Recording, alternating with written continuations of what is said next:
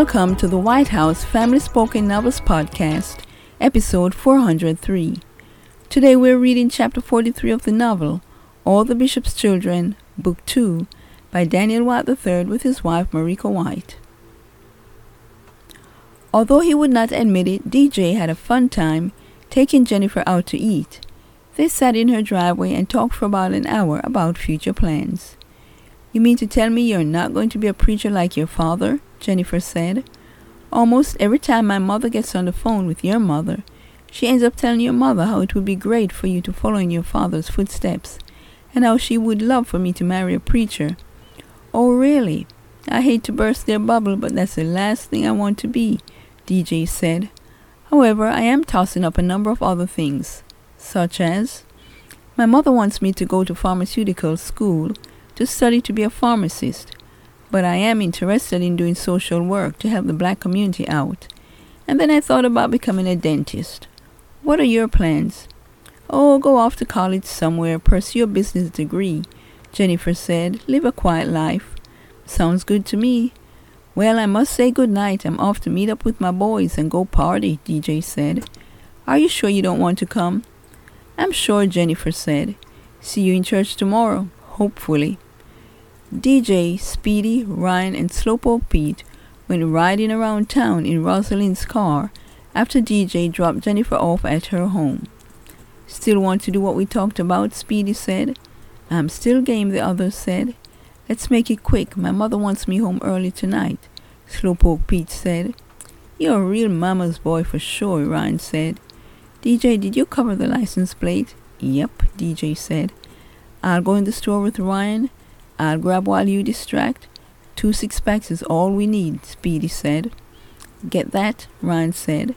But also get two packs of Boone's Farm wine and a four pack of pink champagne if you can. Do you have a preference of wine? Slowpoke said, jokingly. Will do, Speedy said. Slowpoke, you be the lookout. Of course, DJ, you drive the getaway car. Let's ride, brothers. DJ backed up at the far end of the convenience store. He left the car in park with the engine running. Ryan and Speedy went into the store. While Ryan conversed with the cashier, Speedy picked up two six packs of beer and a bottle of wine and hurried out the door. Hey, you have to pay for that, the cashier shouted after Speedy. I'm calling the police. Ryan hurried out behind him. They jumped into the waiting car and slammed the door shut. DJ took the car out of park and stepped on the gas pedal. The car drove backwards and slammed into the post, causing that side of the roof and the post to collapse. Oh man, you have the car in reverse. Put it in drive, Speedy yelled. Hurry! DJ nervously placed the car in drive, pressed the gas pedal to the floor, and they sped down the street and went past Jennifer's house. After making sure they were safe, DJ stopped by the park where they consumed the stolen merchandise, laughing at how easily they pulled off the crime. Nothing tastes better than stolen beer, DJ said as he finished his second can. I second that, Speedy said, knocking cans with Ryan. Slowpoke Pete finished off his second can of beer. That's it for me, he said. I don't know where you're all headed, but I got to get me home, or my mama's going to crown me for sure. Let's take the big baby home, Ryan said in a baby voice, followed by a chuckle. Man, the party is just beginning, DJ said. You can come to the club with us for about an hour. It's barely 10:30. I can probably come for about 45 minutes, but that's it. You got to get me home if you want to see me alive again, Slowpoke Pete said. Let's ride then, DJ said. It in drive this time, Speedy said. They all laughed. As Slowpoke Pete was getting out of the car at his house, he said, Say, DJ, We've been so busy partying we forgot to check your mother's car for any damage. That was a concrete post you backed into. If you knocked part of it down, you probably put some damage on the car as well. Man, you're right. I was not thinking about that, DJ said as he and the others climbed out of the car. Oh man, oh man, DJ said as they stared at the huge dent on the back fender of his mother's car. Thank God the taillight's not broken. Man, what am I going to tell my mother? This is her new car. The boys surveyed the situation. That can be fixed up like new, Speedy eventually said. How? Even if I could take it to the mechanic, how am I going to do that without her knowing? Worse yet, how will I pay for it? DJ said. My dad has a rubber hammer. We can beat the dent out with it, Speedy said. Do you think she'll let you use her car tomorrow? We could take care of it then. I doubt it, DJ said. She won't let me use it two nights in a row. No sweat. We can ride our bikes out to the post office once your mother goes into work and perform our operation once the sun goes down. Hopefully she won't notice it before then. Are you all with me on this? Sure, the other said. Bring whatever tools you think will help get us out of this mess, Speedy said as they got back into the car. DJ, maybe you ought to take your driving test again. I should have listened to Dad this time for sure, DJ thought, after he dropped Speedy and Ryan off at their places. He checked the time on his watch. I could go back to the club and party all night, and let Mom call Dad to come pick her up, and pretend I lost track of the time. On second thought, that might make her suspicious, and I may never get to use her car again. He turned the car around and headed to the post office. I can't wait to get my own car. When he pulled up at the back entrance for employee use only, Rosalind was waiting outside. Hey, Mom, I'm sorry I'm late, he said, exiting the car. Here, let me get the door for you. Why, thank you, Rosalind said. You ought to go out more often with Jennifer. I see it leaves you acting like a gentleman. You said that right. Jennifer Pearson is of a different cut, DJ said. He asked his mother numerous questions about her job at the post office all the way home. Why the sudden interest in the post office? Rosalind asked. Are you rethinking my suggestion and deciding to get a job out there? I've been tossing it up in my mind, DJ said. Will you be needing your car tomorrow?